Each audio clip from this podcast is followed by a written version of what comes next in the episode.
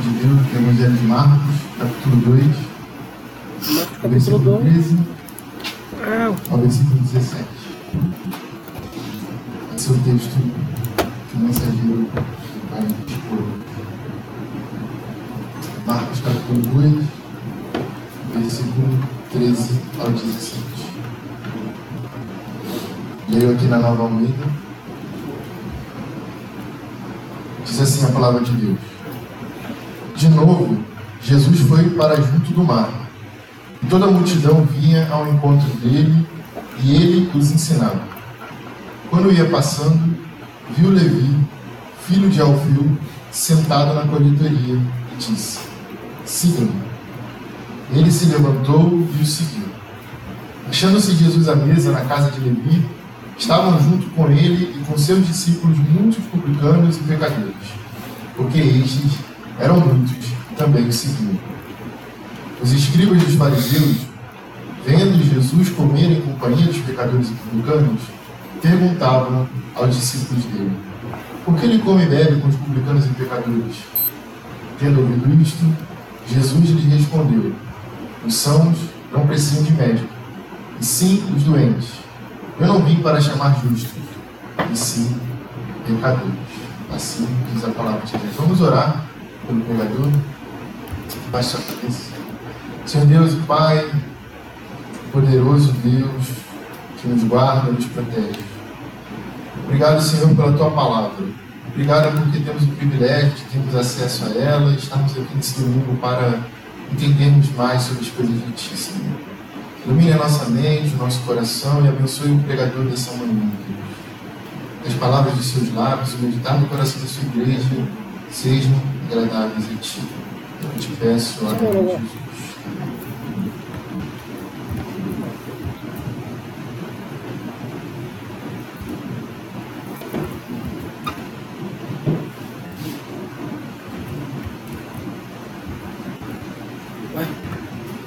deixa eu ver, deixa eu ver, deixa eu ver. Pode voltar.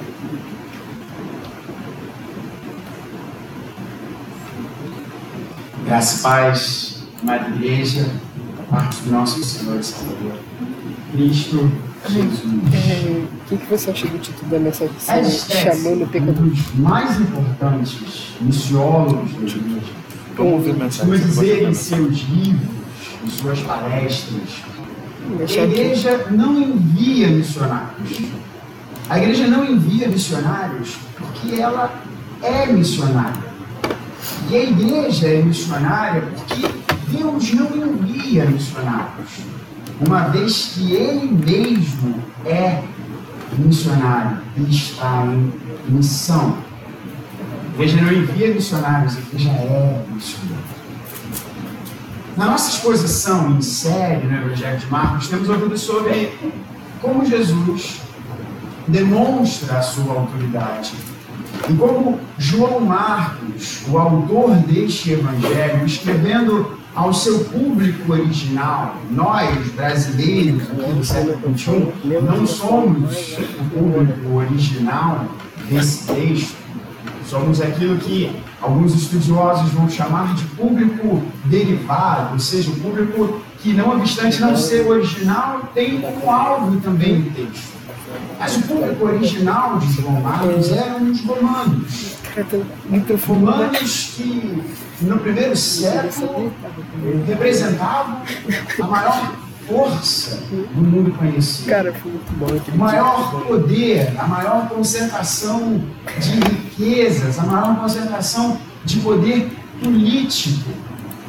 E João Marcos, por meio do seu evangelho, vai demonstrar como Cristo Jesus tem a autoridade sobre tudo todos, inclusive sobre César, inclusive sobre as doenças do tempo, inclusive sobre as autoridades e as compreensões religiosas da época. Sejam essas compreensões judeus, sejam compreensões do mundo romano, que já bebiam de grande monta da filosofia e da compreensão de mundo dos gregos. Portanto, o Evangelho de Marcos tem como objetivo mostrar a autoridade de Jesus sobre todas as coisas, e temos falado sobre isso. E esse texto, irmãos, é um texto que eu acho fundamental para a nossa compreensão, fundamental para a nossa compreensão como igreja, como igreja. Por isso, eu fiz questão de iniciar essa mensagem lembrando essa fala do Stetzer. A igreja não envia missionários, porque ela é, em si mesma, missionária. E o nosso objetivo nessa manhã, à medida que já fomos guiados pelo nosso Will no texto, é entendermos como Cristo Jesus demonstra sua autoridade, chamando este homem, Levi, que é um homem que muito provavelmente eu e você, se fôssemos moradores de Israel, neste primeiro século, jamais iríamos querer que recebesse o Evangelho, tivesse a sua vida transformada, jamais iríamos querer que a galera que aparece aqui nesse texto tivesse a sua vida transformada. A gente vai ver como que Jesus, ao demonstrar a sua autoridade neste evento, irá nos mostrar como nós, Igreja Presbiteriana do Jardim Guanabara, como igreja, e você como crente em Cristo Jesus, deve ser um bom missionário. E como já dizia Spurgeon, todo crente, ou ele é um missionário, ou ele é um baita de um impostor. O texto então começa no verso de número 13 com de novo saiu Jesus para junto do mar. O contexto que nós temos visto é de Jesus realizando o seu ministério por meio de diversas curas, diversas ações extraordinárias, e não apenas isso, mas como fomos muito bem ensinados pelo reverendo Maurício, Jesus faz questão de mostrar que o seu evangelho não se resume a curas, não se resume a ações espetaculares e grandiosas, mas o foco do ministério de Jesus é a pregação do evangelho. E Jesus faz isso de novo. Faz isso mais uma vez. Saiu Jesus para junto do mar e toda a multidão vinha ao seu encontro e ele os ensinava. O que Jesus ensinava? Jesus ensinava o Evangelho. Arrependam-se, arrependam-se e creiam porque o reino de Deus está próximo. Esse era o coração do ensino de Cristo Jesus. E é fundamental, irmãos, nós termos essa compreensão.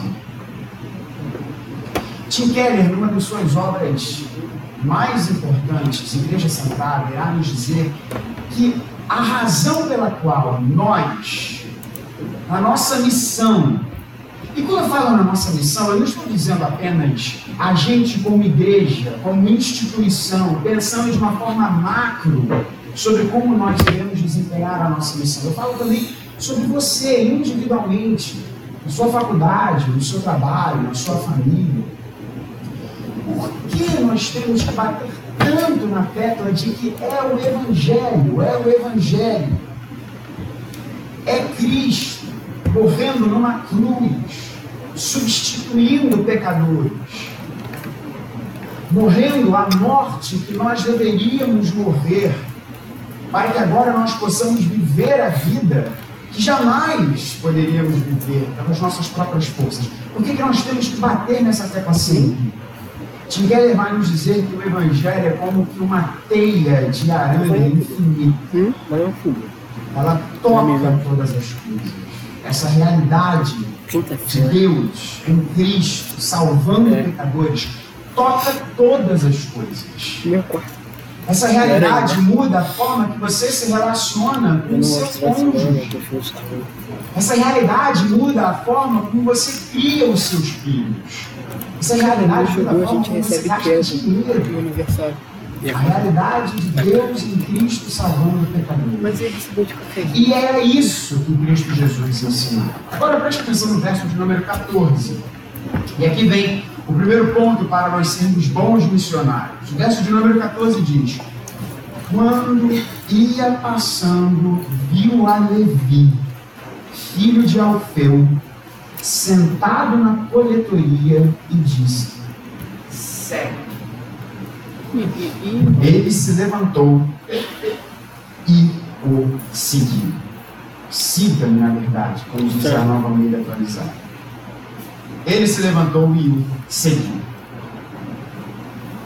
A primeira, acho que o primeiro falou, passo, o primeiro caminho, a primeira tipo, e fundamental realidade para sermos bons missionários é pura e simplesmente seguirmos a Cristo.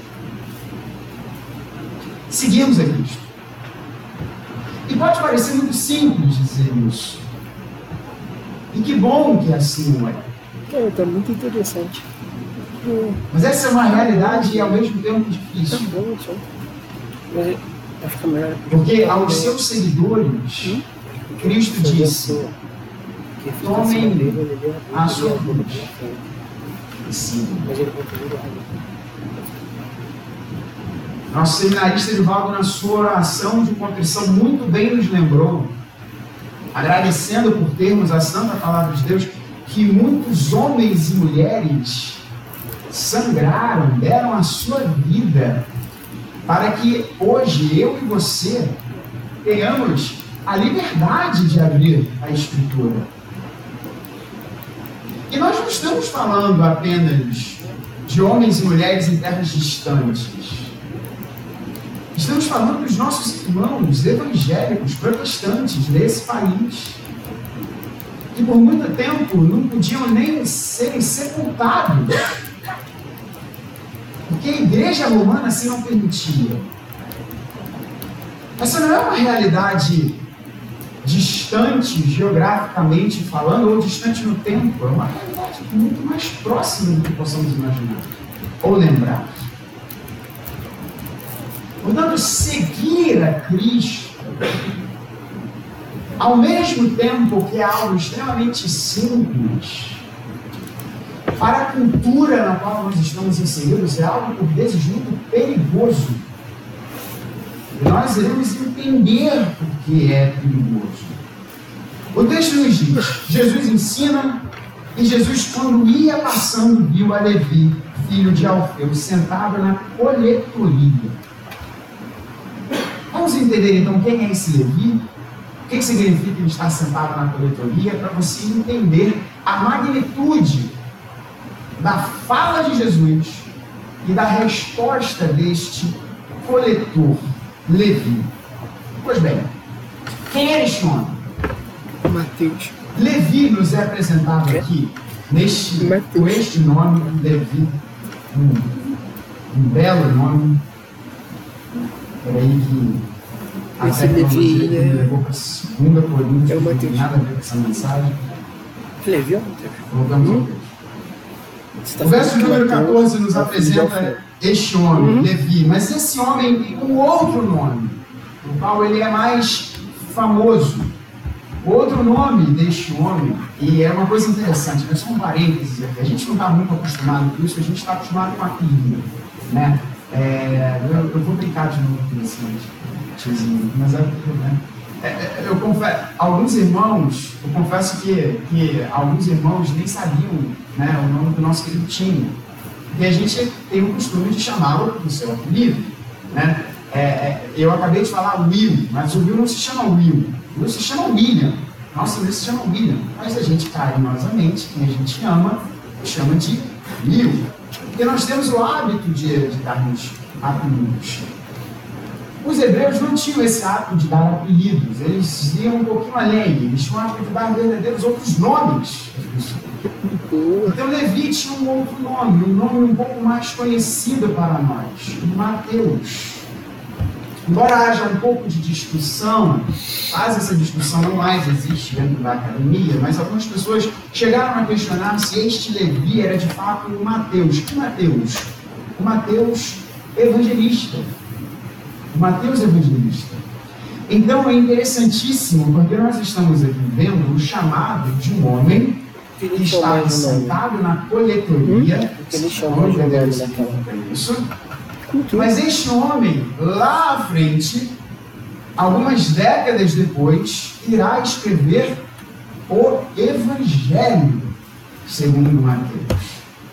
Ou seja, algo grandioso, algo muito importante que Deus entregou a este homem para realizar. E aqui vemos Marcos falando sobre o seu chamado. Então, Levi é Mateus. Mateus, autor do Evangelho. Mas o que, que ele estava fazendo? O que esse homem fazia? O texto nos diz que ele estava sentado na coletoria. O que isso significa? Nós somos brasileiros essa realidade é muito fácil de a gente entender. A não ser que você seja uma pessoa muito diferente, acredito que você não goste de pagar imposto. Eu acho horrível pagar.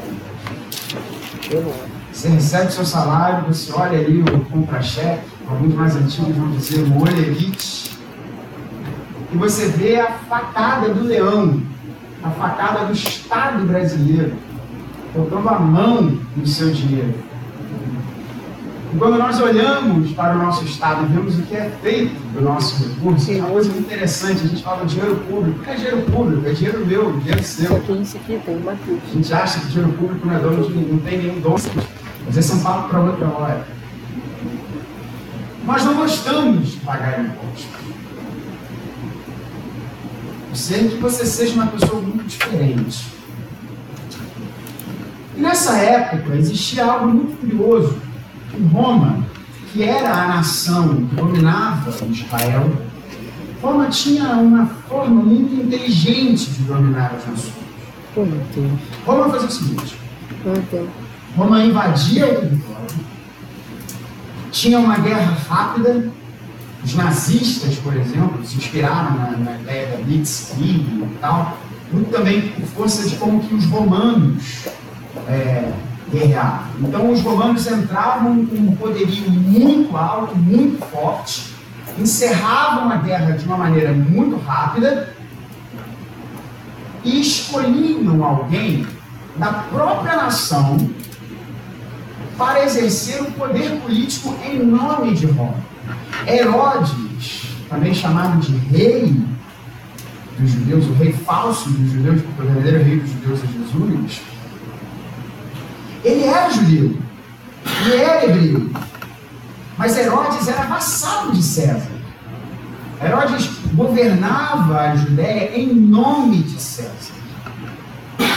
E Herodes, uma vez governando em nome de César, escolhia determinados homens para cobrarem impostos para Roma. E estes homens eram também da própria nação dominada por Roma. Estes eram os chamados publicanos, judeus escolhidos por Herodes para cobrarem impostos não para serem revertidos para a Judéia, mas para encherem os cofres de Roma. Agora você, judeu, imagina, você está andando, chega um sujeito, esses homens eram ricos, porque o texto bíblico vai nos dizer, e os historiadores vão nos apontar que estes homens, eles cobravam um pouquinho mais dos tributos e desviavam esses tributos para os seus próprios interesses nada muito diferente do que a gente tem hoje no nosso país. Nada muito diferente. Esses homens eram ricos. Estes homens tinham guardas particulares, porque eles precisavam, às vezes, da força para exigir que homens e mulheres pagassem os tributos. E esses homens cobravam os tributos não para serem revertidos em obras públicas. Não era, você não pagava um tributo para pavimentar a rua de Jerusalém. Você pagava um valor para enriquecer os cofres de César. E quem é que, quem é que estava dominando a Judéia nesta época? César. Você não devia ter uma simpatia muito grande para essas pessoas. Ora, Levi era um desses homens. Levi era um desses homens que era enxergado como traidor da nação. Um homem profundamente rico. Os publicanos eram muito ricos. A gente vai ver na, no ponto 2 aqui que Levi dá um banquete na sua casa. Era muito caro isso naquela época. Eram homens poderosos, eram homens ricos. E eu falei a vocês que a primeira coisa que é importante a gente entender esse contexto, para a gente entender a magnitude do chamado de Jesus. Porque os publicanos eram traidores da nação, os publicanos eram homens que enriqueceram de forma ilícita, eles não cobravam os impostos da forma correta, eles cobravam a mais para desviarem esses recursos para os seus próprios interesses. Ou seja, eles, o imposto era 10, o senhor cobrava 20, 10 ele botava para ele mesmo. E os publicanos, por serem párias na sua sociedade, as pessoas, junto às pessoas de bem, eles eram vistos andando com uma galera que não era muito boa. E sabe o que chama a atenção? É que Jesus olha para esse homem e diz: siga-me. Isso é muito interessante. Porque até agora no Evangelho de Marcos, quem foram as pessoas que foram alvo do ministério de Jesus? Parar para pensar.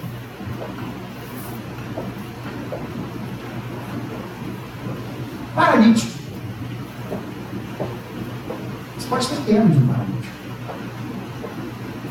Um leproso. Você pode ter pena de um leproso. A sogra de Pedro, não diga, você pode ter pena de Pedro. Não faça isso. Mas alguém em estado de vulnerabilidade, uma mulher doente, endemoniados.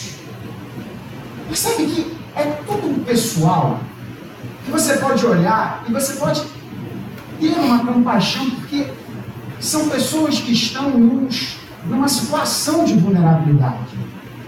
Mas agora você tem Jesus falando para alguém que é extremamente rico, que passou a perna num monte de gente, que, que tripudiou da sua própria nação, um corrupto. Jesus olha para esse homem e fala: siga-me. E este homem irá se tornar um evangelista. O chamado do evangelho é para todas as pessoas. E se o chamado do Evangelho é para todas as pessoas, significa que eu e você devemos ser missionários que seguimos a Cristo. É essa foi a resposta que Levi deu a Jesus. Ele se levantou e o seguiu.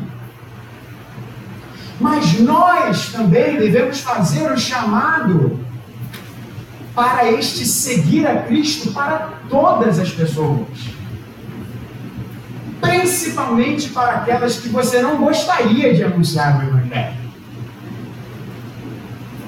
Principalmente para aquelas que você não gostaria de anunciar o Evangelho. Vamos falar sério aqui. Sonde o teu coração. Você não conseguiria eleger um grupo de pessoas que, na real, você não gostaria o Evangelho. Você desgosta tanto de um determinado grupo de pessoas que na real você pensa assim, cara, eu quero que, esse, que essa pessoa morresse. Não quero ver essa pessoa transformada. Não quero ver essa pessoa tendo a sua vida completamente mudada. Eu tenho um ódio tão grande dessa galera. Sonda aí o teu coração. Talvez você possa ter um grupo de pessoas assim. Se o Espírito Santo tiver te mostrado alguém Pense se você não deveria investir mais esforços no o Evangelho para essas pessoas. Um publicano, traidor da nação, corrupto, que muito mais importante do que isso, se tornou alguém que seguiu a Cristo e escreveu o Evangelho. Foi usado pelo Espírito Santo de Deus para escrever o Evangelho. Portanto, o primeiro passo para ser um bom missionário é seguir a Cristo. Assim como Levi. Se, antes de nós seguirmos para o ponto 2 dessa mensagem, que será um pouco mais breve do que esse ponto primeiro, tem um ponto aqui que me chama bastante atenção e eu quero enfatizar um pouquinho mais isso. Alguns comentaristas, eu peço sua atenção nesse ponto aqui. Alguns comentaristas vão olhar de uma forma muito curiosa para o fato de Levi não bate pronto seguir a Cristo. Isso chamou a minha atenção, porque eu nunca tinha parado para pensar nisso. Alguns comentaristas vão dizer: será que Levi já não tinha ouvido o Evangelho antes? Porque vamos pensar em que área geográfica isso aqui aconteceu. Isso aqui aconteceu em Cafarnaum. Olha, o que tinha acontecido em Cafarnaum anteriormente? Ah, diversos milagres, diversas pessoas. Inclusive alguém que tinha lepra. Depois voltou para contar o que tinha acontecido. E vários outros acontecimentos de pessoas falando de um tal de Jesus. Que recebia e acolhia aqueles que eram deixados de lado. Porque não, não se engane, a vida destes publicanos não era fácil. Porque não obstante eles terem muito, mas muito dinheiro, eles não eram aceitos pela sociedade. Eles não eram considerados entre a fina flor da sociedade de Jerusalém do século. Portanto, alguns comentaristas vão dizer que Levi já tinha ouvido o Evangelho, já tinha sido exposto ao Evangelho, e quando Jesus passa, ele olha, é este homem, e este homem diz: siga-me. E fala, meu irmão, é agora. Eu quero explorar esse ponto com vocês. Talvez, entre nós, tenhamos homens e mulheres que já caminham com Cristo há muitos anos. Mas também tenhamos entre nós, homens e mulheres, que estão caminhando há pouco tempo com Cristo. Estão ouvindo o Evangelho, ouvindo essa mensagem, mas ainda não tomaram a decisão de se levantar da coletoria, de se levantar do seu banco para serem chamados à missão. Para essas pessoas, assim como aqueles que já estão há anos caminhando com Cristo, a fala de Jesus é a mesma. Siga-lhe. Siga-lhe.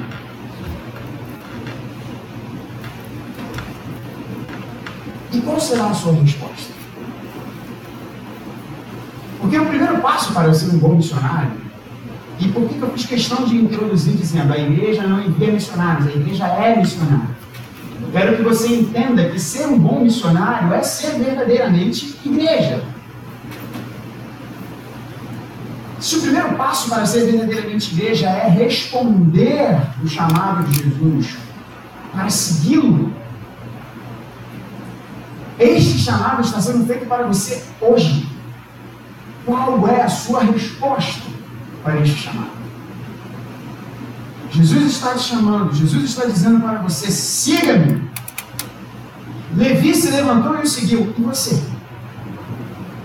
Qual será a sua resposta?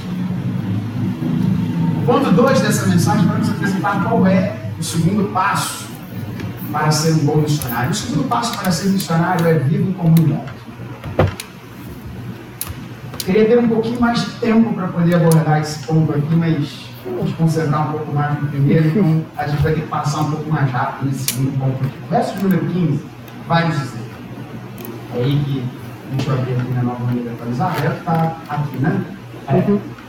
Achando-se Jesus à mesa na casa de Levi. Como é que você evoluiu rápido, né? Levi estava na coletoria, Jesus passa por ele, meu irmão, me segue. Ele segue Jesus e muda a cena, está rolando um banquete na casa de Levi. E quem é que está lá? Jesus. Mas não apenas Jesus. Jesus está à mesa, na casa de Levi, e junto com ele os seus discípulos. Mas não apenas os seus discípulos. Muitos publicanos e pecadores que estes eram muitos e também os cinco. Se nós fôssemos leitores do primeiro século, a gente tinha que ler esse negócio e ficar radicalmente escandalizado. Radicalmente escandalizado. Peraí, peraí, deixa eu explanar esse negócio aqui direito. Jesus, um rabi, um mestre, olha para um traste corrupto, traidor da nação e fala para esse sujeito segui-lo. Até aí já seria um negócio estranho. Mas peraí, ele foi para casa desse sujeito. A gente já não abre tanto a nossa casa para as pessoas, principalmente nós cariocas, que somos mestres em dizer vamos combinar um negócio, vamos se que a gente acaba nunca fazendo. Mas outras culturas são mais abertas, né, Regis? Mineiros, né? Talvez um pouquinho mais abertos.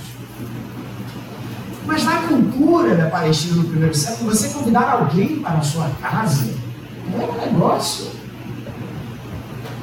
Mostra que você tem comunhão, comunhão íntima. Mas não apenas isso, mas estar à mesa. À mesa. Não era só estar na mesa. Era estar à mesa na casa de Levi e com uma galera talvez você não fosse querer estar perto. Uma galera que talvez nós não quiséssemos que estivessem aqui no nosso lugar. Porque quem era essa galera? Bom, eram outros publicanos, então assim como Levi. Eu vou dar um exemplo aqui. Pensa na banda podre do nosso Congresso Nacional. Aliás, é difícil falar banda podre, né? Talvez a gente tenha, tenha uma banda boa. Sim, Pensa nessa galera aí pô, Deus tem que dar muita sabedoria, a gente tem que orar por eles. Tudo na mesa com Jesus. E não só essa galera, mas os chamados pecadores. Quem eram os pecadores? Esse termo pecadores era a forma que os religiosos usavam para se referir a uma galera. Irmão, tinha de tudo. Tinha de tudo. Tinha prostituta, tinha adúltero, tinha gente que não tinha o menor compromisso com Deus, tinha gente que, que seguia uns negócios muito loucos, tinha um pessoal que, que gente que tinha se divorciado e que tinha casado novamente, esse pessoal também era visto como pecadores para os religiosos da época. Gente que teve dificuldades na vida e que não tinha nenhum problema. Só não era visto como Pessoal cheirosinho, bonitinho, também era colocado ali dentro do grupo. Ou seja, era um balaio só. Os religiosos chamavam de pecadores. Gente que os religiosos não queriam saber que tinha acontecido. Não queriam, não estavam preocupados em entender se eram verdadeiramente pessoas que violaram a lei de Deus, porque muitos dentre esses grupos, os pecadores, assim o eram, ou pessoas que simplesmente eram relegadas pelos religiosos, que não eram ajeitadinhos, não eram perfumados, não eram bonitinhos, dentro da visão dos religiosos da época. E você ser visto por esse tipo de gente, diga-me com quem amas, e te direi quem és. Para um judeu isso era muito sério.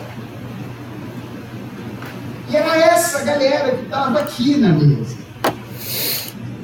Olha que coisa interessante. O verbo que Marcos usa é um verbo difícil que eu não vou falar, que eu até separei para a gente falar. O verbo que está aqui usado, que foi traduzido na Nova Almeida como estavam, é, que estavam junto com ele, junto com ele, achando-se Jesus à mesa e estavam junto com ele, é o único verbo que dá a ideia de se reclinar. Ou seja, Jesus não estava apenas no mesmo espaço físico você já reparou que às vezes a gente é assim? A gente, às, vezes, a gente está no mesmo espaço físico e fala, não, eu não estou bem com todo mundo, não tem nenhum problema. Você só está no mesmo espaço físico. Jesus não estava apenas ocupando o mesmo espaço físico, Jesus estava se reclinando à mesa, próximo, no contato físico. Sentiu o cheiro, talvez, de álcool de muitas pessoas ali. O que isso nos ensina? O segundo passo para sermos bons missionários é entendermos que todos nós vivemos em comunidade. E o primeiro passo, a partir do momento que você passa a seguir a Cristo, é apresentar a Cristo para aqueles que estão dentro da sua comunidade. Olha, quem era a galera de Levi? Essa galera era pesada. Então quem é que Levi tinha que levar a Cristo? Para quem? Para essa galera da pesada. E se Cristo Jesus estava lá, eu e você não temos autoridade para dizer que um crente não pode estar no cima de Deus. Isso é muito sério, irmãos. Isso é muito, muito sério. Porque nós, às vezes, podemos cair na maldita tentação de taxarmos como profano aquilo que não é profano e sacralizarmos aquilo que não é sagrado. O Senhor Jesus estava junto das prostitutas, mas ele não era um cafetão. O Senhor Jesus estava junto dos corruptos, mas ele não era corrupto. O Senhor Jesus estava junto das autoridades religiosas, mas ele não era criminoso. Existe um vídeo famoso de um, de um, de um cantor cristão de rap, e ele fala sobre a graça da garça. Primeiro você já tenha visto. Que é a graça de estar na lama sem, sem sujar os pés. Esse é um mote muito bom para a missão da igreja. Nós temos de ir a essas pessoas. Nós temos de ir a essas pessoas. Assim como Cristo veio a nós. Assim como Cristo veio a nós. Ponto rápido aqui antes de nós fecharmos esse segundo ponto. Levi deu um banquete em sua casa. Isso significa esforço, dinheiro, tempo, expor, se expor aos outros. Porque você não acha que Levi, este homem poderoso, cheio de dinheiro, andando com um monte de gente, agora não iria ouvir das pessoas? Peraí, Levi, que história é essa aí que agora você segue esse Jesus? Que história é essa? Ah, então agora você está com um papinho de sete. Ah, então agora você está com um papinho de aquele que rouba não roube mais. Você, ah, pelo amor de Deus, Levi. Talvez você já tenha ouvido isso. Mas viver como cristão em uma comunidade exige esforço. E eu falo isso muito. Talvez você seja muito como eu. Às vezes eu gosto de estar longe de todo mundo. Mas é fundamental nós entendermos que precisamos viver em comunidade para mostrar esse Cristo. E isso requer esforço. Algumas pessoas têm mais facilidade do que outras para isso. Aprendamos com esses que têm facilidade. Nós encerramos essa mensagem com ponto 3, para entendermos o que é necessário para sermos bons missionários. É necessário nós conseguirmos a Cristo este chamado é para todos. Para todos. Todas as pessoas. Todas as pessoas. Inclusive aquelas que nós não queremos no nosso íntimo que recebam esse chamado. Irmão, se esse chamado é para você, se esse chamado é para mim, esse chamado é para todas as pessoas. Segundo, ser um bom missionário significa viver em comunidade. Levi deu um banquete para os seus próximos, para que esses conhecessem a Cristo o terceiro ponto para ser um bom missionário, missionário é a gente entender que a vida cristã é uma vida de arrependimento, arrependimento e arrependimento. Lutero, na primeira das suas proposições, vai dizer que o coração da vida cristã é um contínuo arrependimento, um arrependimento constante. Você não se arrepende apenas no momento que você crê em Cristo, mas você continua a se arrepender dos seus pecados. E é belíssimo o que Jesus fala aqui no verso 16 e 17. Verso 16 nos diz: Os escribas dos fariseus, vendo-o comer em companhia dos pecadores e publicanos, perguntaram aos discípulos dele: Por que come e bebe ele com os publicanos e pecadores? Você entender esse negócio aqui. Quem eram os escribas dos fariseus? Os escribas dos fariseus eram os juristas da época. Eram aqueles versados nas leis.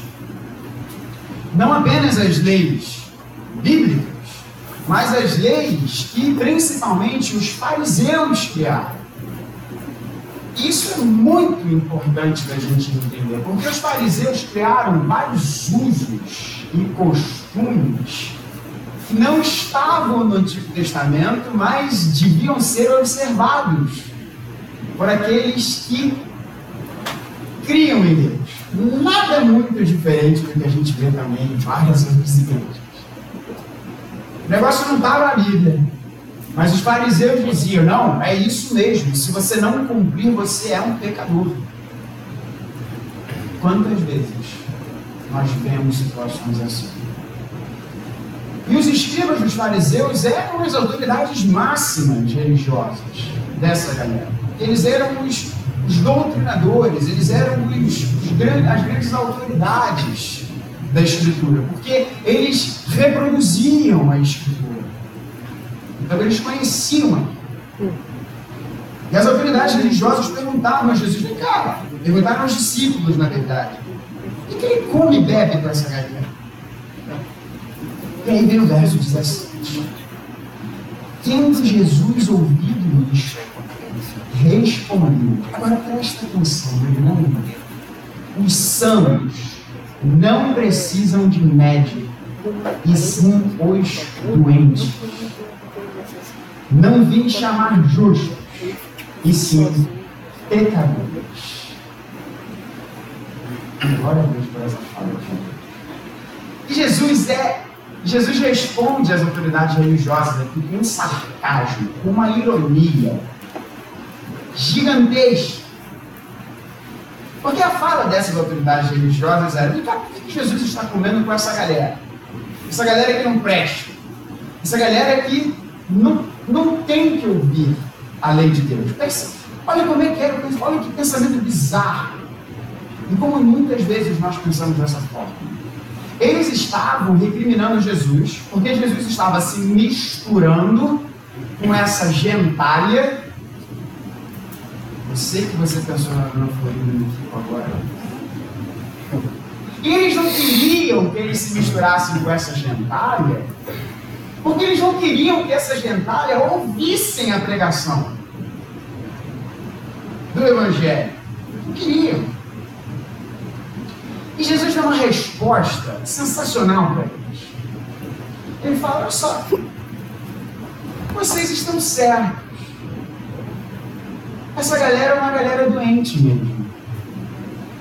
Mas eu sou um. E quando Jesus responde que os sãos não precisam de médico, e sim os doentes, ele não veio chamar de justos, e sim pecadores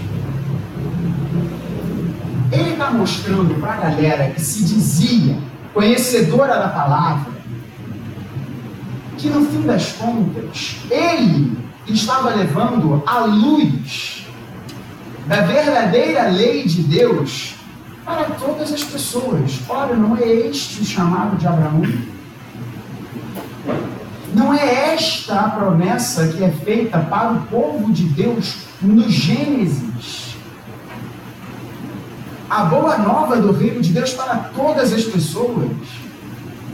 É quase como se Jesus estivesse falando assim: vem cá, vocês são, além de vocês serem hipócritas, vocês não percebem que vocês que se julgam são conhecedores da lei, vocês não estão cumprindo a lei, e na verdade vocês são mais doentes do que estes. Não vim chamar justos e sim pecadores. E Mateus, se a minha memória não falhar, se não for Mateus é Lucas, vai dizer que Jesus disse para essas autoridades religiosas: aprendam. Eu não quero sacrifícios. Eu não quero que vocês me apresentem atos religiosos. Eu quero que vocês apresentem misericórdia. Citando o profeta Oséias: misericórdia quero, não holocausto hajam com misericórdia. Por que, irmãos, precisamos agir com misericórdia para todas as pessoas? Porque não há pecado que essas pessoas tenham cometido, e nós também, pelo qual Jesus não tenha morrido na cruz. Portanto, o arrependimento está disponível para todo aquele que crê em Cristo.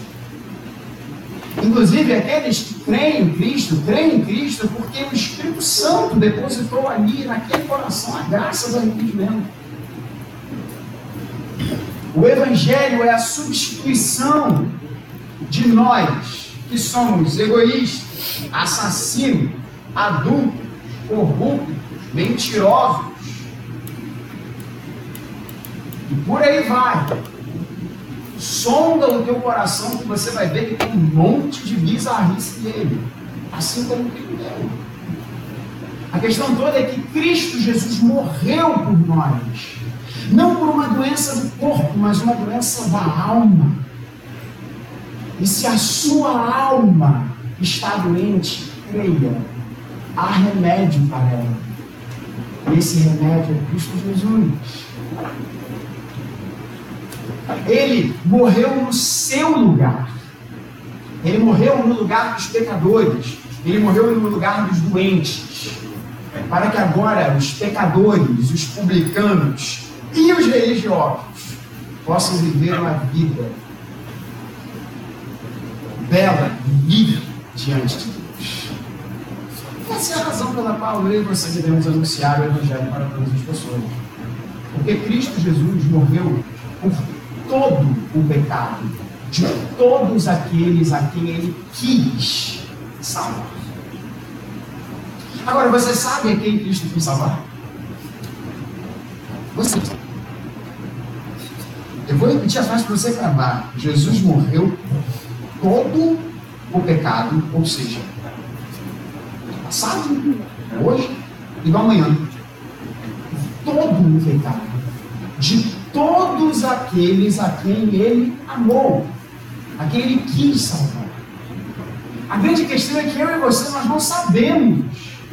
Você não tem uma visão, você não tem um óculos. A Google não inventou esse negócio aí. Um óculos que você consegue ler e você vê ali, esse é o eleito, esse não é o eleito. Então eu não vou pregar. Eu não vou pregar para aquele a quem Deus não amou, porque eu não vou, eu não vou gastar meu tempo. Você não tem esse poder e eu também não. Glórias a Deus por isso. Isso significa que nós devemos anunciar o Evangelho para todos. Porque um pilantra, como Levi foi, nas mãos de Deus, pode se tornar um autor de um evangelho. Você já parou para pensar nisso? Você já parou para pensar nisso? Esta é a sua história. Esta é a minha história. Esta é a história de todos aqueles que ouviram o chamado de Deus e creram. Porque pode ser que você não seja um cobrador corrupto de impostos, mas toda a humanidade tem uma doença de alma. Para essas pessoas, Jesus diz: Vem, me segue, que eu vou cuidar de você. Vem, me segue, que eu vou dar o remédio que você precisa. E eu não perco a de dar Isso é glorioso demais.